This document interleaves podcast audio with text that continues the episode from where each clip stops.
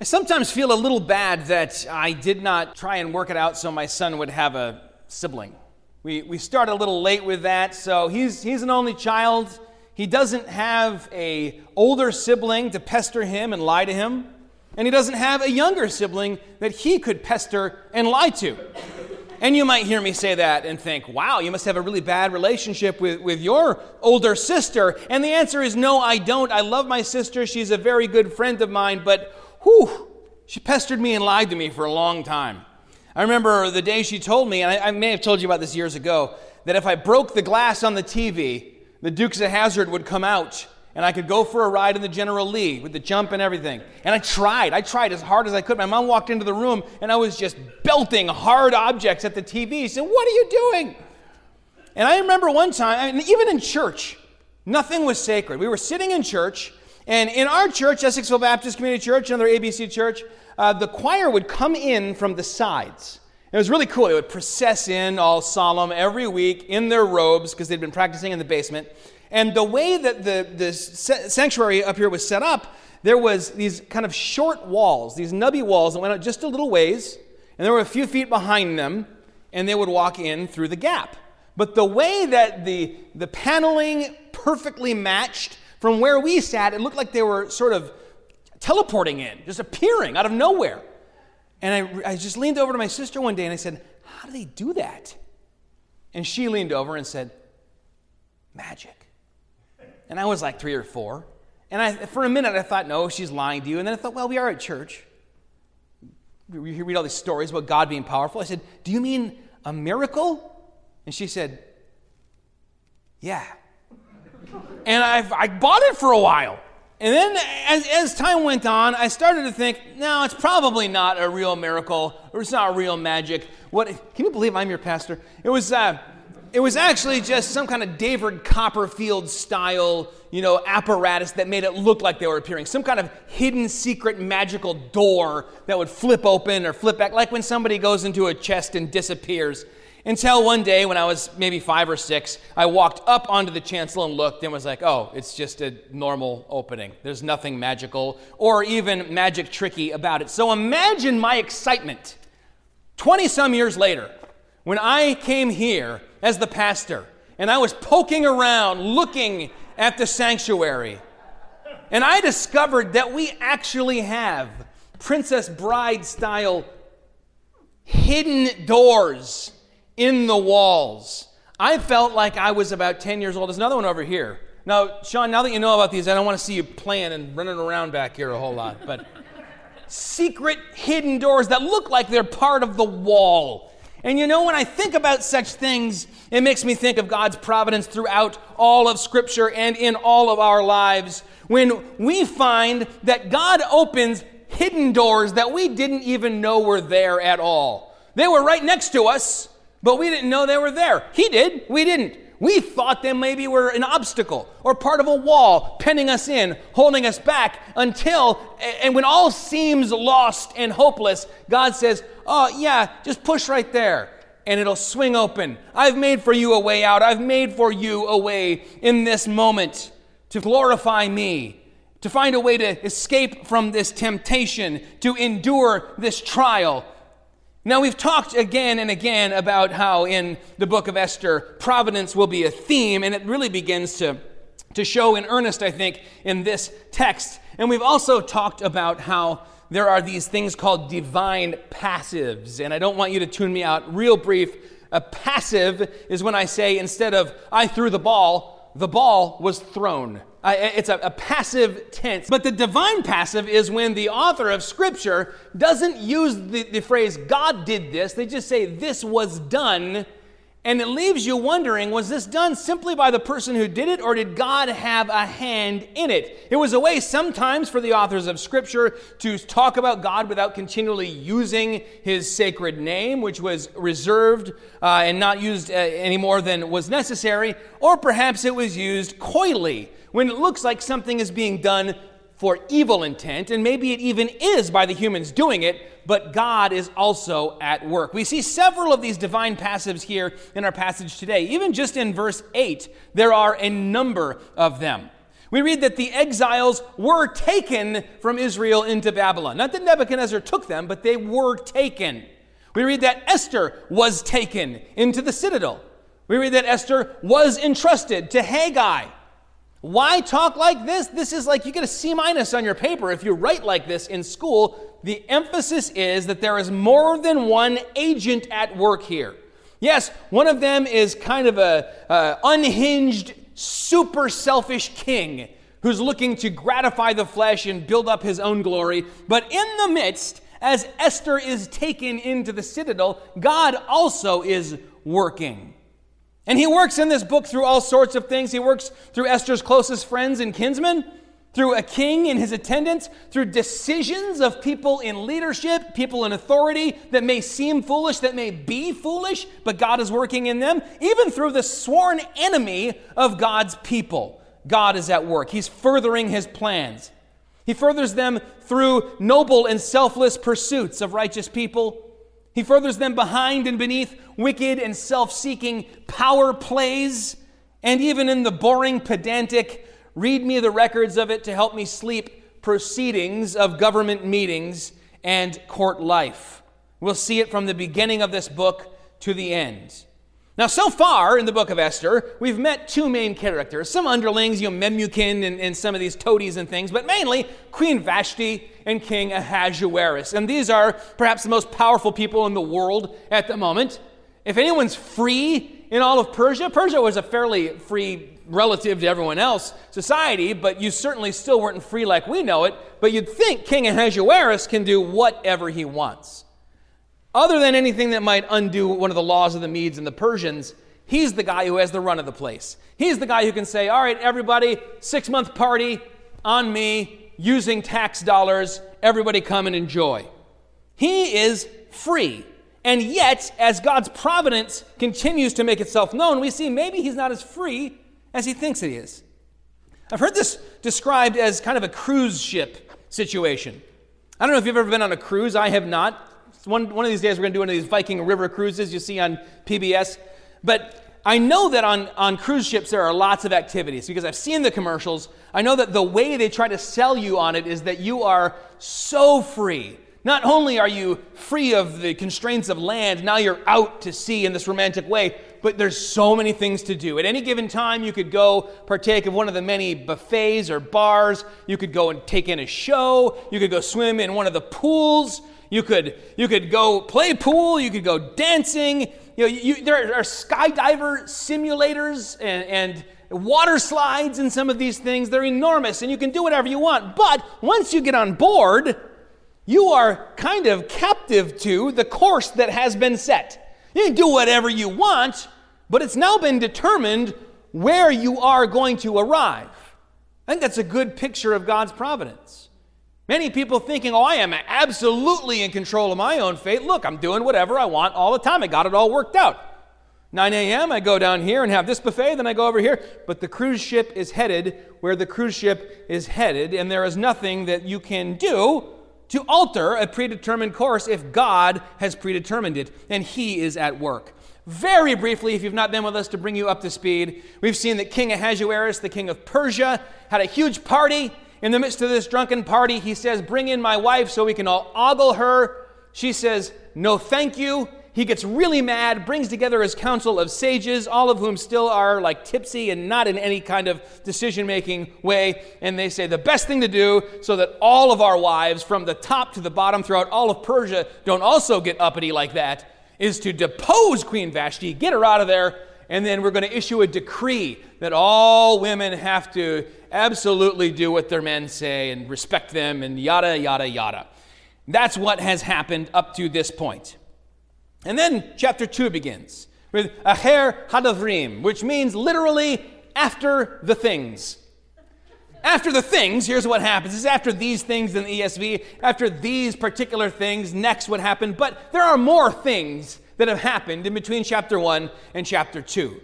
In fact, in the text, if you look at verse 16, you can actually kind of do the math and figure out how much time passes between these two chapters, because chapter, uh, verse 16 rather happens in the seventh year of Ahasuerus' reign, which means that between the end of chapter 1 and the beginning of chapter 2, three years have passed.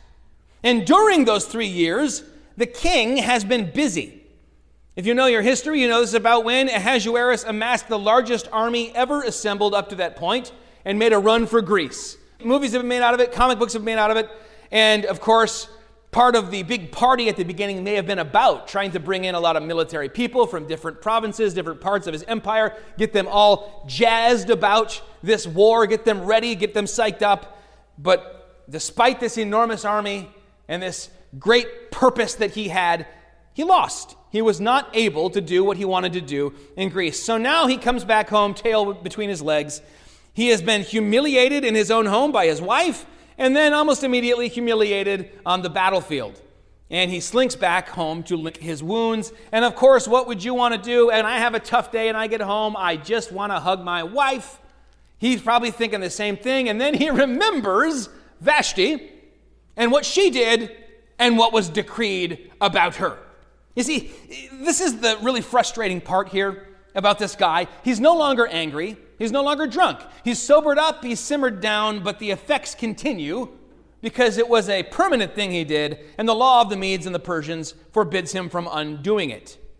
He's longing for his wife, seemingly filled with some regret. He's broken and beaten down by life. If ever there was a time that this man might repent, it would be right now. Am I right? Ever there was a moment, you know, we're just hitting bottom the aftermath of sin. This is where people often come to Jesus. Jesus, again, uh, talked to the kids a little about the prodigal son. In that picture, it's when he finds himself with the pigs eating pig food, hitting bottom, that he says, I think I'm going to go home and see if I can be reconciled to my father. A picture of sinners as well, turning back when they see where sin leads and, and throwing themselves at the mercy of a kind and prodigal God. This often happens a little less dramatically, but sometimes dramatically, in a, in a jail cell or in the midst of a, a terrible hangover, contemplating or trying not to contemplate the moral shipwreck one has made of their life, of their relationships, things, bridges burned in the heat of anger or something like that. And in the midst of lonely, depressing aftermaths of sin, people will often turn to God. However, Ahasuerus, in the midst of his lonely and depressing aftermath, just decides to keep following his own fleshly desires. His advisors are to blame, perhaps. Ultimately, he is, but he surrounds himself with the wrong people. They point him toward indulging his flesh, burying his regret under a blanket of just fleshly, worldly self gratification. And it's, it's one of those like expensive weighted blankets that we were reading about a year or two ago because this guy's got a lot of regret and self loathing. And so he's going to need a lot of carnal enjoyment in order to try and mute that voice in his head. And I think we see how little remorse he has, how he has completely gone the opposite direction from repentance in the pronouns. Just the, at the very beginning, he remembers Vashti, implies that he kind of forgot about her. He's like, oh, you don't have a wife in addition to all these many women in my harem? And then he remembers what she did. She had done something wrong, certainly. That's it in his mind. And then he remembers what had been decided against her. That's a different kind of passive voice. That's like the politician passive voice, where instead of saying, I screwed up, they say, mistakes were made right? Nowhere does he even acknowledge that he had been in the wrong. And he's surrounded by people that are going to enable him in this. And so instead of repenting, he doubles down on the emptiness and begins planning, with the help of his friends, a state funded string of one night stands. This is a dumb move, but it's one that many of us have made, not the state funded string of one night stands, but the notion of saying to yourself, this thing, this sin that left me feeling empty and hopeless again and again and again, this time will leave me feeling satisfied and gratified. I, I hate the way I feel after I gossip, after I do this or that. I'm just going to go back and do it though because this time I think I've got it figured out. This time it'll scratch my itch and I'll be in control and it won't let me down this time. Well, this big, brilliant idea, of course, comes from the people around the king. We see in verses 2 and following Then the king's young men who attended him said, Let beautiful young virgins be sought out for the king, and let the king appoint officers in all the provinces of his kingdom to gather all the beautiful young virgins to the harem in Susa, the citadel, under the custody of Hegai, the king's eunuch, who is in charge of the women. Let's give them cosmetics. Let the young woman who pleases the king be queen instead of Vashti. That's the plan. No work was done here. That is a first draft. Now, normally, queens were chosen from among the seven noble families of Persia. That's out the window here. This is a special situation. It's unorthodox, and it's something that should have required a little thought. Hold on, let's sleep on this. But that's not how Ahasuerus works. Again, we see that he has surrounded himself with the worst possible advisors. Last time it was his council of sages, the wise men, who gave him horrible advice that he gobbled up. Now it's the young men. These are his bros, probably his drinking buddies. He didn't have to call them in, they were already with him at this point. He's quick to take their terrible, transparently flattering, sniveling advice as if it were earnest. Like they're all like a scumbag friend who tells their lovelorn buddy, you know what, you just need to get out there and spend the night with another woman and clear your head and forget about your heartbreak. There's always a character like that on a sitcom. Have you noticed? Only in this case, this guy has the temporal power to make it many, many nights with many, many women. There's a tendency, I think, to try and scrub this guy's character, and I don't understand why. This is a, a slimy, weird, awful thing that he is planning to do. There's a movie, a Christian movie called One Night with the King, I don't know if any of you have seen it. It sounds like the kind of movie you, you wouldn't want to show up on your hotel bill. Like they'd be like, I see that you. But it really is a, a cheesy Christian movie. I mean, they did their best, I guess, and it's a touchy subject matter, but they tried so hard to make Ahasuerus, because he's not the bad guy of the story, a real noble good guy. And so when it's Esther's turn to come into him, they spend the whole night reading to each other, and he says, You know, you're not like the other girls. You're, you're really smart and independent, and I like reading with you. Let's get married. And I don't get it. This is not a cute story. It's not a romantic story. You want a romantic story? Read Ruth. This is something else entirely. It's not a good situation she's in, and this is not a good man. If we miss that, we miss the depth of God's working here in his redeeming power. And so these men suggest what they think will be a pleasant diversion so that the king won't take his angst out on them because he's that kind of guy. Just like last time, these sycophants are most concerned with self preservation and they will throw anybody under the bus to keep that in play. Their earlier edict concerned all the wives in every province. This one concerns all the beautiful young virgins in every province. How thoughtlessly and how quickly they will upend and overturn countless lives and even the very personhood of so many people for a whim. This is exceedingly wicked. In fact, when I, when I read about this, it makes me think of Philippians 3, where Paul is describing the enemies of the cross. And he says, Their end is destruction, their God is their belly, and their glory is their shame, with minds set on earthly things. Ahasuerus' ears were ringing in the grave when those words were penned. Think about, think about what he's come up with himself. This is his brilliance. The only ideas that originated with Ahasuerus himself so far have been let's party for six months to feed his glory, and let's parade my wife around for his gratification, and I guess also his glory. Godly counselors would rebuke him for this and say, Guy, grow up. You're supposed to be a leader, you're supposed to care for these people. You're supposed to protect them. They would tell him to repent, which means to reverse course and go in a completely different direction. But these jokers affirm his carnal thoughts and, and, impulses because it's best for them and easiest for them. And then they use those things to easily manipulate their king, who decides that since drowning his sorrows and self loathing in months of drinking didn't work, he will instead immerse himself in months of women. Clearly, he doesn't remember that treating women like possessions and playthings contributed to his current misery and loneliness in the first place. And so he just rubber stamps, or more likely, signet rings this whole plan.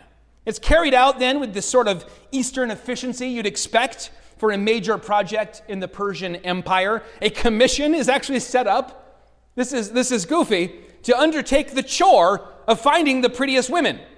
It's almost, it's almost like the whole country is ground to a halt and become a sort of twisted reality show beauty pageant. They're then responsible for gathering them together, bringing them to Susa, and preparing them to meet the king. Then, a chapter and a half into the book, we finally meet our two main characters our hero and heroine. Two diaspora Jews living their lives just outside the center of political power, the citadel of Susa. Although, if you're just outside, whatever is going on inside the king's inner circle, and especially in his harem, may as well be 5,000 miles away. That will become a frustration for Mordecai a little later in the passage. But Mordecai is one of these two main characters. His ancestry that we're given points back toward King Saul. He's a Benjamite and we're given a few generations back to Kish, who's the one who was actually exiled. And Kish is the name of King Saul's father. King Saul, also a Benjamite. This is pointing us back toward King Saul. That's going to be super important in chapter 3. Maybe just jot a note. I will let you know. I'll remind you when we get up to that, but that will be important. Just bear in mind this guy has a, a kind of kingly way about him. We, we often think of these people as being just dirt poor nobodies. That's not necessarily the case. Now, if you're wondering what is this exile that I keep talking about, a real easy way to be introduced to it is the first four verses of the book of Daniel. It says, In the third year of the reign of Jehoiakim, king of Judah, Nebuchadnezzar, the king of Babylon, came to Jerusalem and besieged it.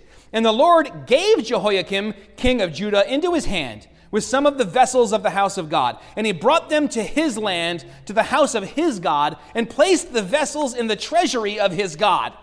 Then the king commanded Ashpenaz, his chief eunuch, to bring some of the people of Israel, both of their royal family and of the nobility, youths without blemish, of good appearance, and skillful in all wisdom, endowed with knowledge, understanding, learning, and competent to stand in the king's palace, and to teach them the literature and language of the Chaldeans.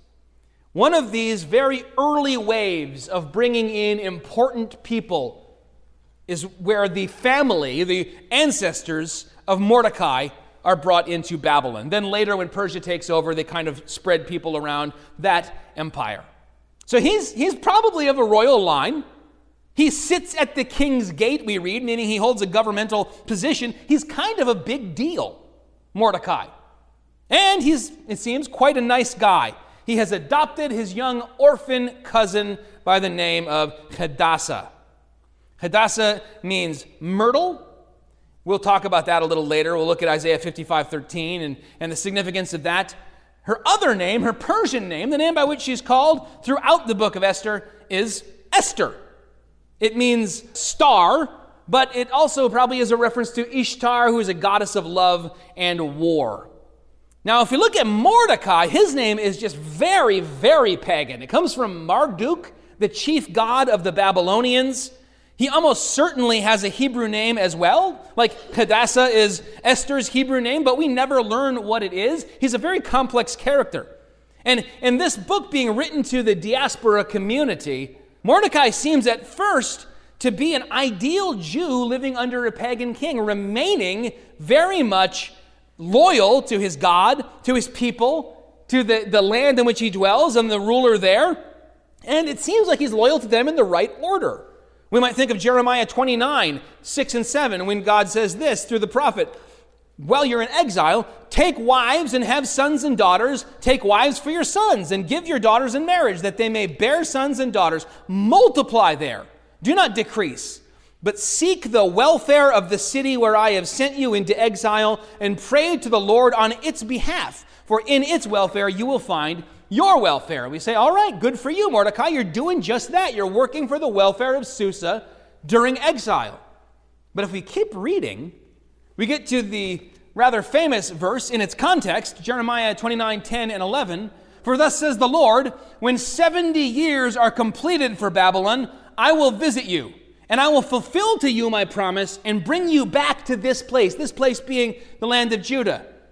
For I know the plans I have for you, declares the Lord plans for welfare and not for evil, to give you a future and a hope. So, why then, since the 70 years are up and then some, is Mordecai not back in Israel? What is he still doing here? He's of royal lineage. You'd think he would have been one of the first people to jump in a caravan and head back. That was two kings ago that Cyrus the Great said, if you want to go back, head on back on my dime. That was a good king. Now, under this rotten king, here he remains. Now, some have suggested that the reason that he has only the one name, the Persian name, the pagan name, well, Esther has the, the Persian name and her Hebrew name given to us, is because Mordecai has completely assimilated to the Persian way of life and thinking. And there may be a little something to this. He seems to see this, at least initially, when they come to gather all of the beautiful young virgins together to see who will be queen as an unfortunate but maybe not unacceptable deal. In fact, it seems there's hints that he might even see some opportunity in it as he gives her some wise advice, some sage advice. The advice he gives her is not run, hide. If you do this, if you go along with this, you will dishonor yourself and your God. It's not be faithful no matter what, no matter what the consequences, keep the covenant of our fathers. It's don't tell anyone who you are. Don't tell them what people you come from. Don't tell them which God you serve. Keep it all close to the tunic. Maybe that's why he's just Mordecai, named after a pagan god. Well, she is both Esther and Hadassah, a Hebrew name pointing forward to the Messiah in a sense. But I think it seems more likely that we just have the two names of only Esther because it highlights something about her. It highlights her dual identity and the struggle she's going to have, trying to maintain these two things her religious identity, her, her identity as, as a, a covenant child of the Most High God, and part of this system, this sick system she's been caught up in. She's, she's caught in the middle of this pagan world now, pulled from both sides. We even see this in the text here in our passage. The first four verses of our passage and the, the last four verses of our passage are all about how they carry out this particular job, this very business like gathering together of humans like cattle for this purpose. Right in the middle are a few verses introducing Mordecai and Esther. They are stuck in the middle, trapped in this situation that is so much bigger than them and completely out of the control. They, they feel like they are walled in, undoubtedly. And here, as these two worlds then collide, let me dispel you of a couple of false notions you may have of the book of Esther. First of all, this is not a Cinderella story where a peasant girl, through spunk and grit and beauty, falls in love with Prince Charming and becomes queen and then lives happily ever after. She's not a peasant girl at all. This isn't Egypt where they were dragged away in, in, uh, into slavery because they were, they were getting out of hand. This, this isn't a place where they're under the boot of the ruler of the, the land. This is Persia, a pluralistic society where the Jews flourished. In fact, it seems that that's why many of them didn't go back. They were doing well and they saw no need. Now, this is a story of a time and place in which powerful men, and particularly a very wicked king, could treat human beings as objects and commodities, and literally no one could do anything about it with any effectiveness other than perhaps to speak out and effectively seal their own fate. And this seems like the, the last place we would ever find God's plan unfolding. There's walls all over. I don't see any doors on any of them. Secondly, Mordecai does not quote, enter her into a beauty contest. That is a very common misconception as people recount the book of Esther. The idea of entering her into it for some plan that he has hatched is foreign to the text. The idea of them saving the nation is nowhere on either of their radars. There's nothing to save the nation from at this point. And even the notion of God's providence in this is nowhere found until the stars start to align. And that is a pun because Esther's name means star. I think it's good to remind ourselves that these people don't know anything about where this story is headed at this point. Okay, they're, not, they're, they're just trying to survive day to day, not do some huge grand thing that will be remembered for thousands of years. And it's likely that fear plays a bigger role than faith in the lives of Mordecai and Esther here in Esther chapter 2. Thirdly, there are some who then recognize that this isn't a Cinderella story and they try to paint it as, as overly bleak, as, kind of this, this picture of people being beaten and tortured and, and all of this. I've seen this here and there. Obviously, Esther is not in control of her own life and destiny here. Obviously, it's a bad thing that has happened. But so that we have an accurate picture, this is not a violent thing on the surface, not initially. Anyone brutalizing a member of the king's harem would be as good as dead themselves. And so they're going to treat these women at first very kindly. Here, being taken means being pampered for a year, eating the best food, living in luxury, basically a spa setting, but knowing the whole time in the back of your mind that this was not without major strings attached. So there would be, for some of them, excitement. Uh, uh here comes my shot at possibly being queen. And then for some of them, there would simply be dread, perhaps for most of them. However, there, it's not all bad people involved in this. Mordecai seems to be a fairly good guy serving in an official role, and we meet another guy here. One of the eunuchs, one of the, the head eunuchs in charge of the women, particularly the virgins. His name is Hegai. It looks like Hegai. He. H short E. That's not how you pronounce it. People say it that way to distinguish it from Haggai the prophet. But I think it's important that you know it's a sere. That's the vowel there. It's hey guy. It's important not because it helps you understand the text, but because it helps you recognize that there's a character in this book named Hey Man and another character named Hey Guy. So that's something. Now, Hey Man is going to turn out to be kind of counterintuitively a really bad, horrible man, but Hey Guy is just as friendly as he sounds. And there is a, a little just silver lining of grace in this story of uncertainty and fear and, and, and objectification and, and victimization here. We read about this guy coming into her life in uh, verses 9 and 10. The young woman pleased him and won his favor, and he quickly provided her with cosmetics and her portion of food, and with seven chosen young women from the king's palace, and advanced her and her young women to the best place in the harem. Esther had not made known her people or kindred for Mordecai had commanded her not to make them known. Now, how she found this favor with the eunuch, we don't know. Certainly, it could have been she was just the most beautiful one by far, and he thought that makes the most sense for me to put her front and center. Put most of my eggs in that basket, and then I will have done my job well. Or perhaps they just kind of became friends like people do. You have to imagine that would happen in a setting like this where everyone is living uh, together. Perhaps he was impressed with her character. We don't know, but what we do know is that however it happened, this is ultimately God at work, working things for good in a very bad situation. And then finally, the last verse of our passage. And every day Mordecai walked in front of the court of the harem to learn how Esther was and what was happening to her. The fear and uncertainty of Esther going into this unknown situation I have to imagine, was almost matched by Mordecai's sense of helplessness and frustration and probably anger and regret, unable as he was to get more than a little second-hand update here and there about the well being of his own adopted daughter. And he really, I, I, just like the king, must have been full of some regret at the beginning. Mordecai, as he walked back and forth before the palace, must have been filled with some sense of regret. Why did I let this happen? Why didn't we go back to Jerusalem? When that was uh, on the table? Why stay here in the dragon's lair? Sure, I'm an official, I'm doing all right, but is it worth it? And then, fourth, I want to point out that these, these heroes, quote unquote, of the Bible are not heroes yet. There's no indicator that Mordecai put up any kind of fight when they showed up. I don't, I don't have a daughter, but I'll tell you what, if I did, when someone showed up at my door and said, Oh, we're taking your daughter for this thing where she goes and, and sleeps with the king, there would be blood. He seems to simply go along with it. I don't know that we can blame him. What could he have done but caused all the deaths? But there's also no hint that Esther refuses to eat the king's meat, like Daniel and his friends when they were brought into the palace. And they said, Listen, we are Jews. We follow the God of Israel, the God of heaven and earth, and we can't eat this stuff. And they, they stand up and declare themselves. The very opposite happens here. Her lips are sealed and she tells no one who she is. She eats what's put before her and does what's expected of her.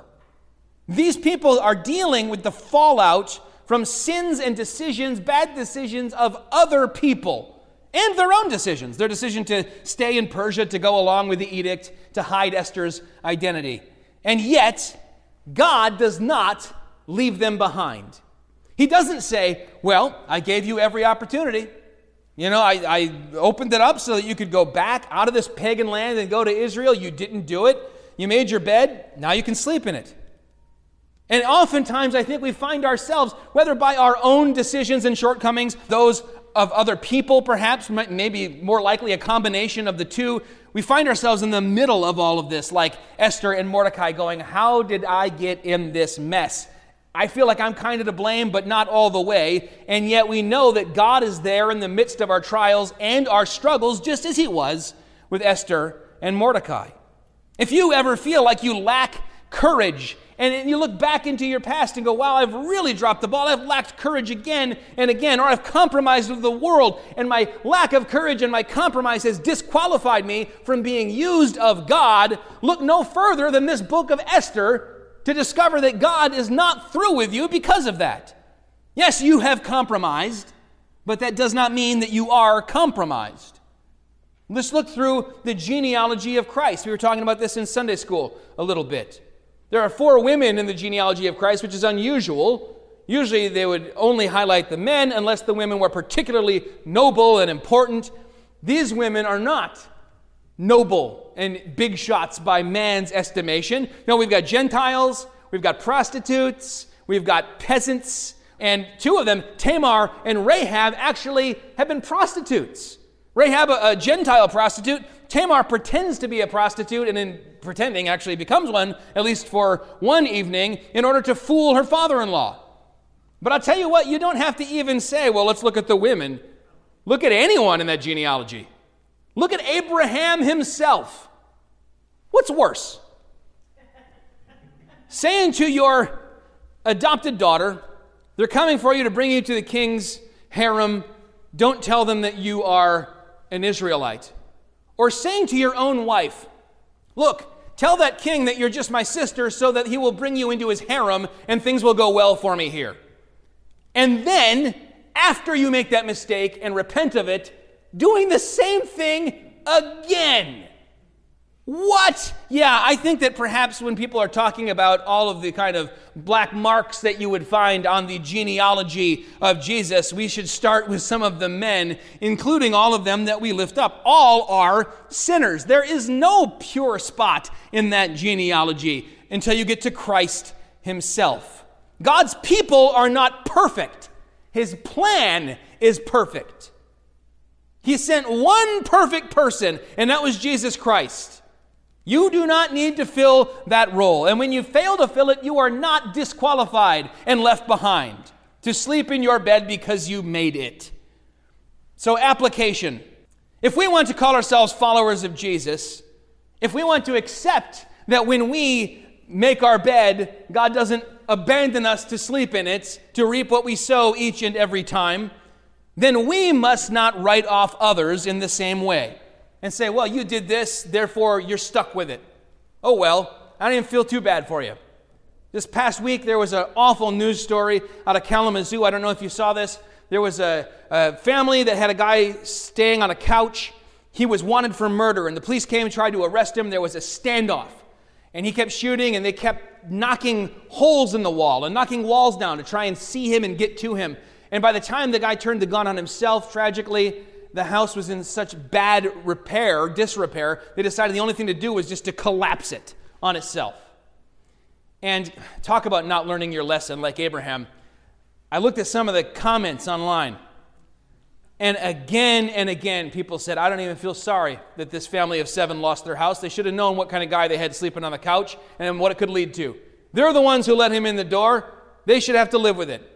And I'm thinking, first of all, how do you not have some compassion? I let someone sleep on my couch and now I'm homeless and my children are. How is there not compassion overriding that? Like with Jesus when he looked upon the people who are like sheep with no shepherd. But even more than that, what about all the little kids whose every single toy and even their pets were crushed when they, they took this house down? How do we not have compassion? Because we can wall it off and say, ah, but in this situation, you brought it on yourself. I've heard of this also when someone stays behind and there's a hurricane and they don't evacuate, and people say, Well, you know what? It's kind of sad, but what are you going to get? That's what you asked for. And I, and I see this kind of online echo chamber where you're just surrounded like a Ahasuerus with people who think exactly like you as fomenting that kind of lack of concern and empathy. That's another application I would draw from this text. Surround yourself with good counselors and a variety of counselors, not just your young men, not just your friends who will say what you want to hear, but people who love you and will tell you what you need to hear. We need to get away from the echo chamber that just says, uh, the algorithm feeds me back what I already believe. We need to get away from the silly labels of, okay, boomer. You don't have anything to say to me because you've lived more life than me and know more than me and are wise.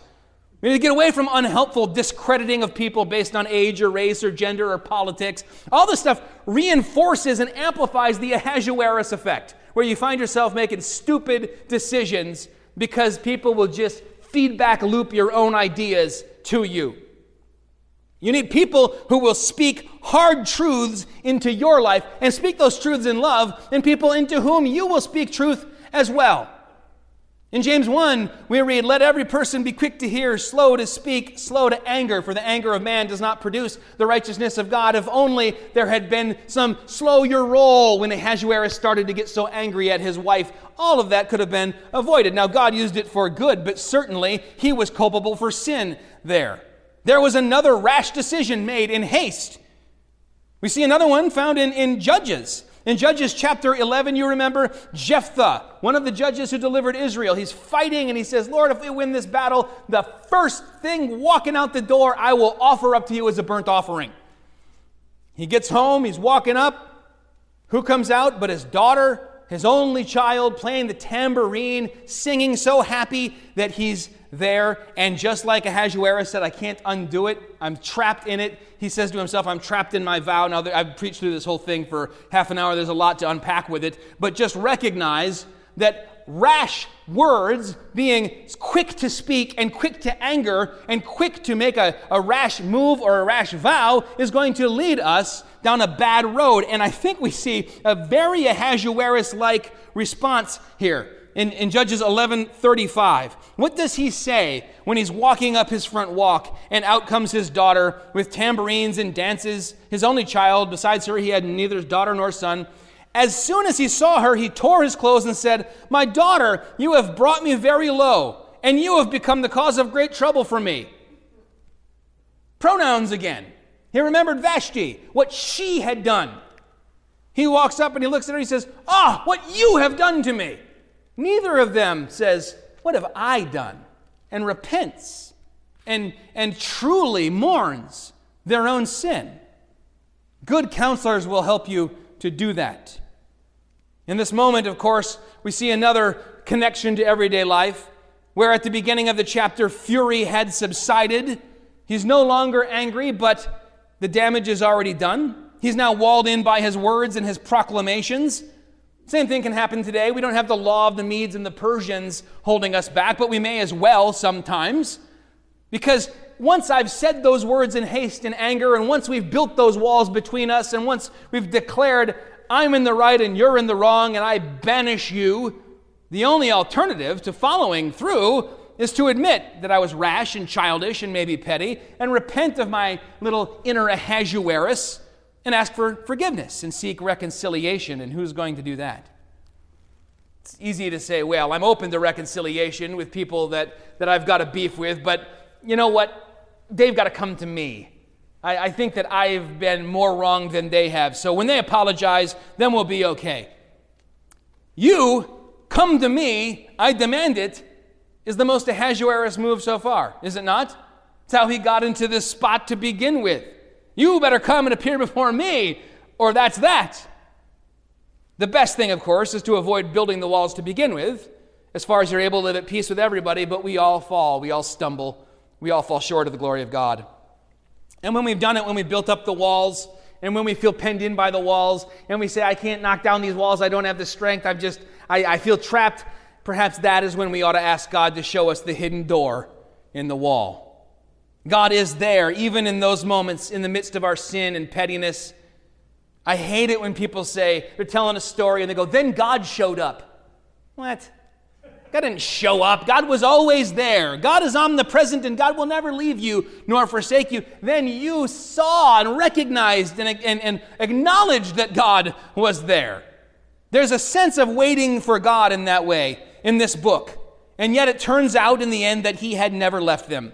His seeming silence here does not amount to his absence. Yeah, there's no priest, there's no sacrifice, there's no temple mentioned, there's no divine titles used, but God is at work in the everyday, messy, complicated lives and identities of these people.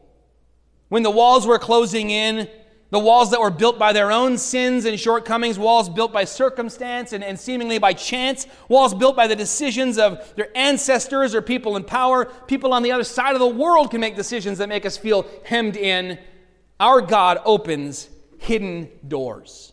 Remember that. Don't wait for God to show up. Ask Him to open your eyes to see that He's already there.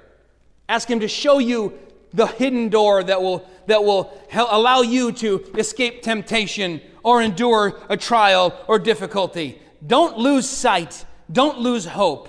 Our God, the God of providence, is always with us.